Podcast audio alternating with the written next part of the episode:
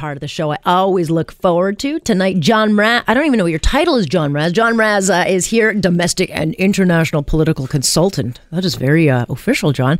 And Jill Colton joining us, YouTuber and media personality. Good to have you both. All right, I'm going to start with Kathleen Wynne because she was interviewed this morning, and I don't know what she is talking about because this is what she said.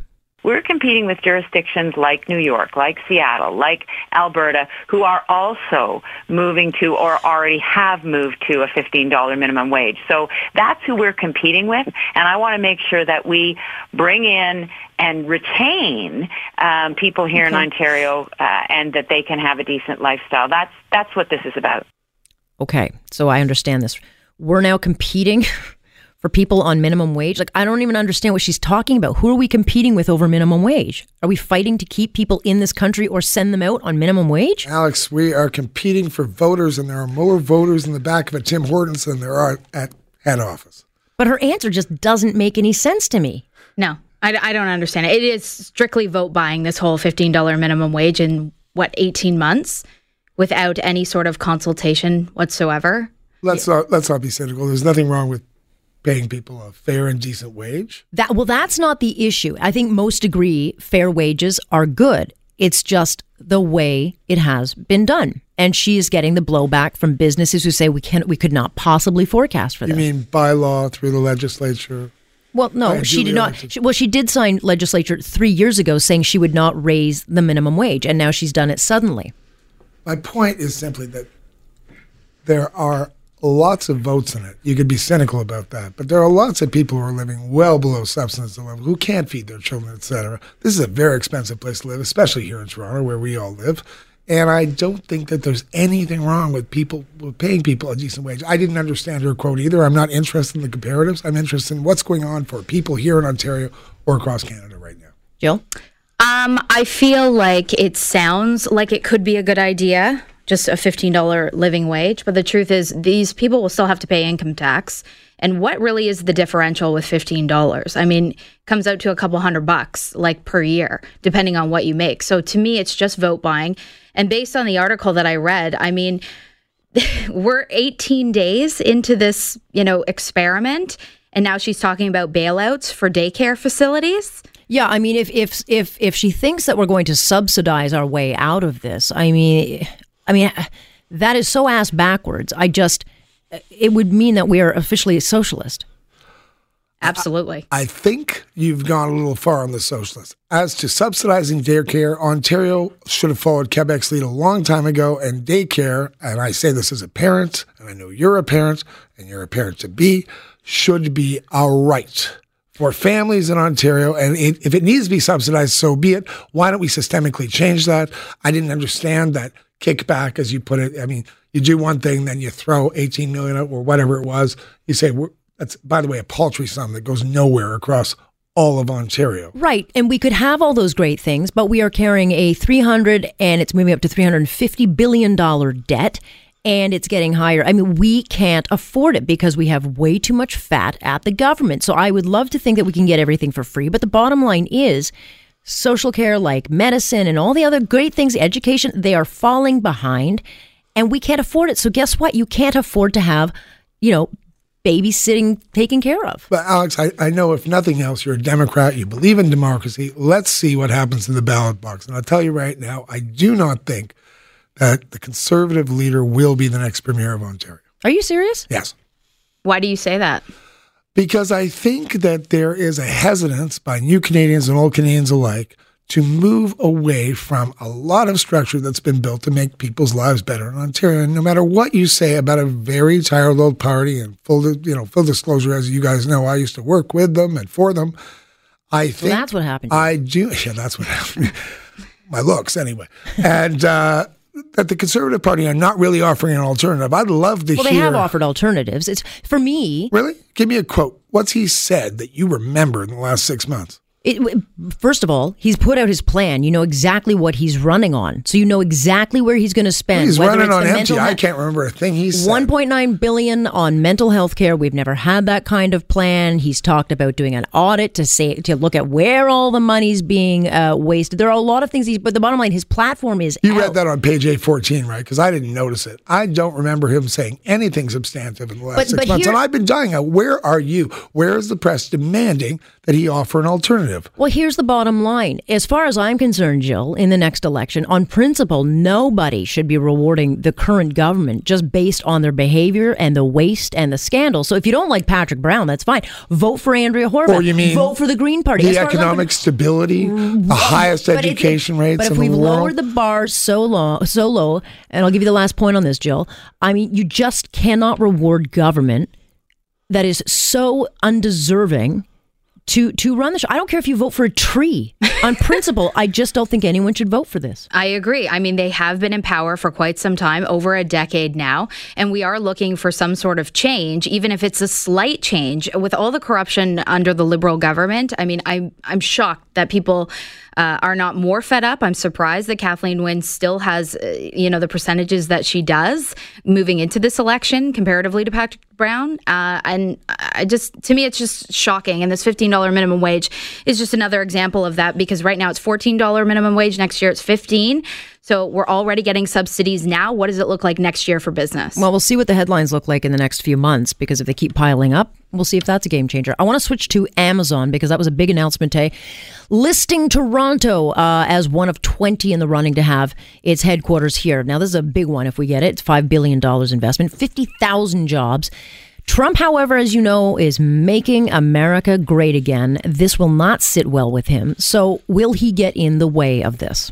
Well, you mean he's making America great again, one porn star at a time? What? hey, that's not true. We don't know. That's fake news. Come on. ha- it of worked course for it's Bill. fake. Worked for Bill Clinton. Well, let's talk about Amazon. Let's let's talk about the fact that it is exciting that Toronto's on the short twenty list. I even believe we might make the short five list. I don't believe we'll win. And uh, full disclosure, I worked for the currently elected mayor, and I think he's doing a great job of bringing investment to the city. I'm not sure Toronto is ready to be an Atlanta. Uh, uh, a Seattle like hub at this point. We still have infrastructure problems, but our biggest problem is we don't have an MIT. We do not have a source blood for human intelligence that's going to feed these. I have friends who work at Twitter here and other big tech firms. They cannot find the nerds, the minds they need. And I think that might be against us. But that we're making the cut, I think it's terrific. Yeah, but I, do- I just cannot see Donald Trump uh, being happy that a American company would want to go across the border. I mean, I don't think Amazon wants the headaches. I just don't think it's going to happen because of that. Yeah, I don't think it's going to happen at all. I mean, New Jersey is already saying what seven billion dollars if the company goes to Newark. Do we They really get have tax breaks. I mean, the bottom line is, and he's created that climate.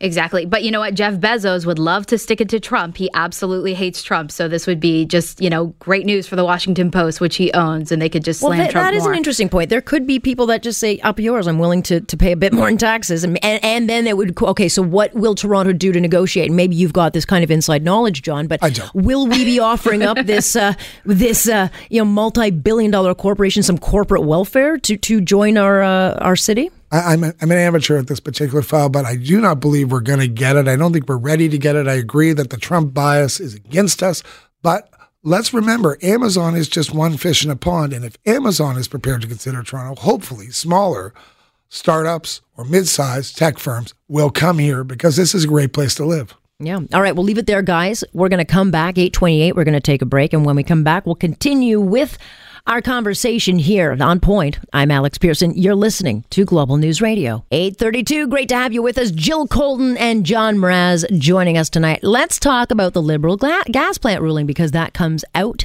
tomorrow. This is a trial that I covered, so I know it quite well.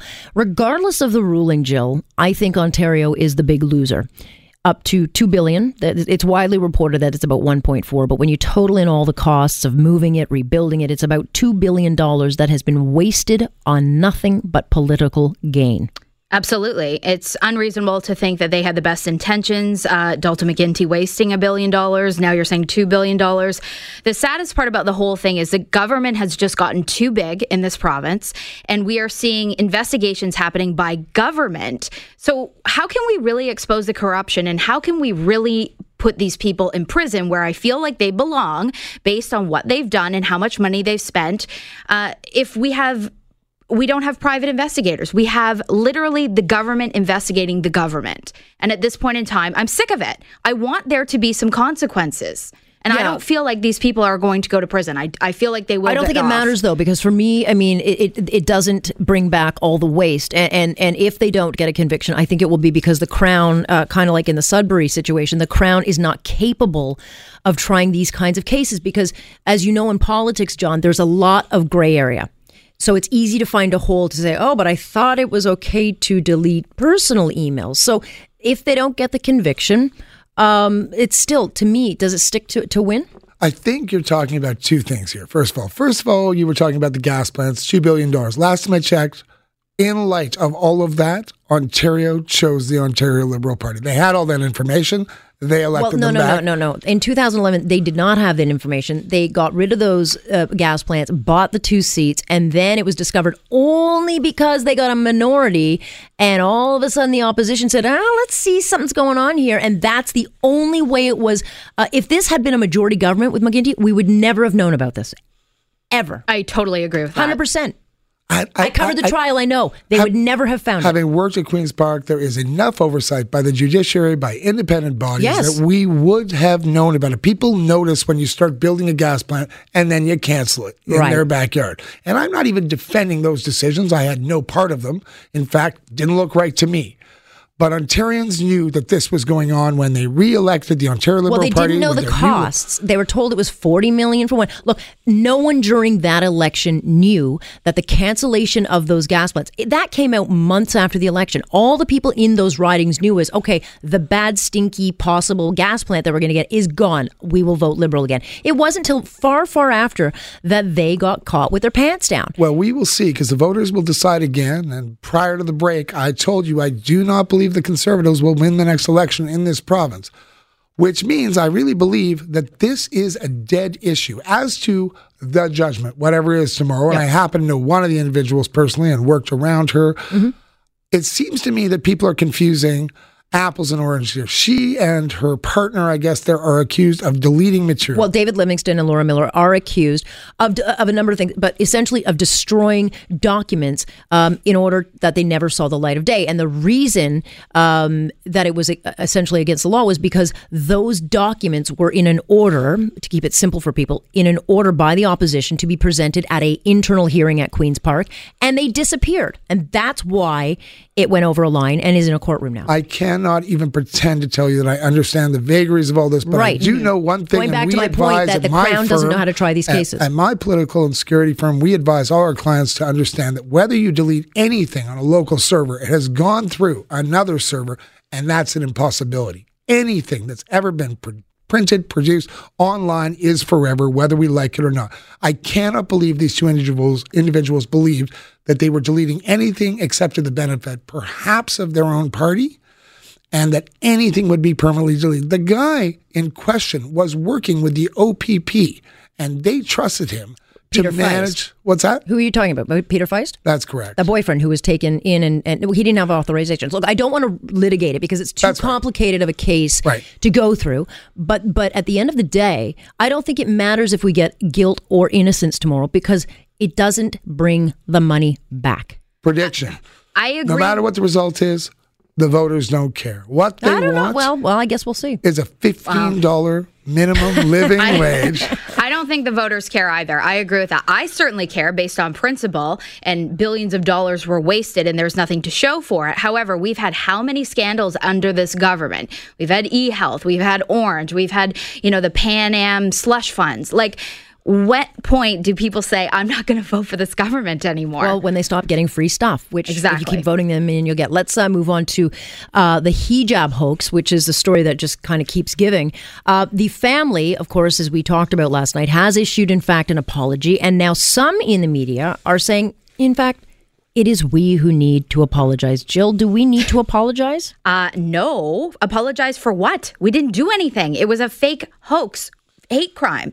Uh, the thing that that article which stood out to me was the fact that the author didn't mention how many fake hate crimes we've seen since Donald Trump was elected. In 2016, November, that's when they started to soar. And they have been predominant in the media. Most of these hate crimes that we're seeing out of America have been fake. And now we're starting to see it seep into our, uh, into most Canada, is really. a big word. There has been an increase, but not most. There is no majority It is- of reported they have websites crimes. dedicated to it. Literally, fakehatecrimes.org. Uh, you know, they have I'm not- hundreds of them. I'm not Fake sure, news is well, on both sides of the aisle. I'm not sure an 11 year old would be as sophisticated to do that. I mean, my big issue remains the school board who marched her out. So if anyone is owed an apology, it is the school board apologizing to everybody. One hundo P. And by the way, if my nine year old pulls such hijinks, he wouldn't see a screen or his iPod for about five years. Would you And put him in? Would you put him in front of the media?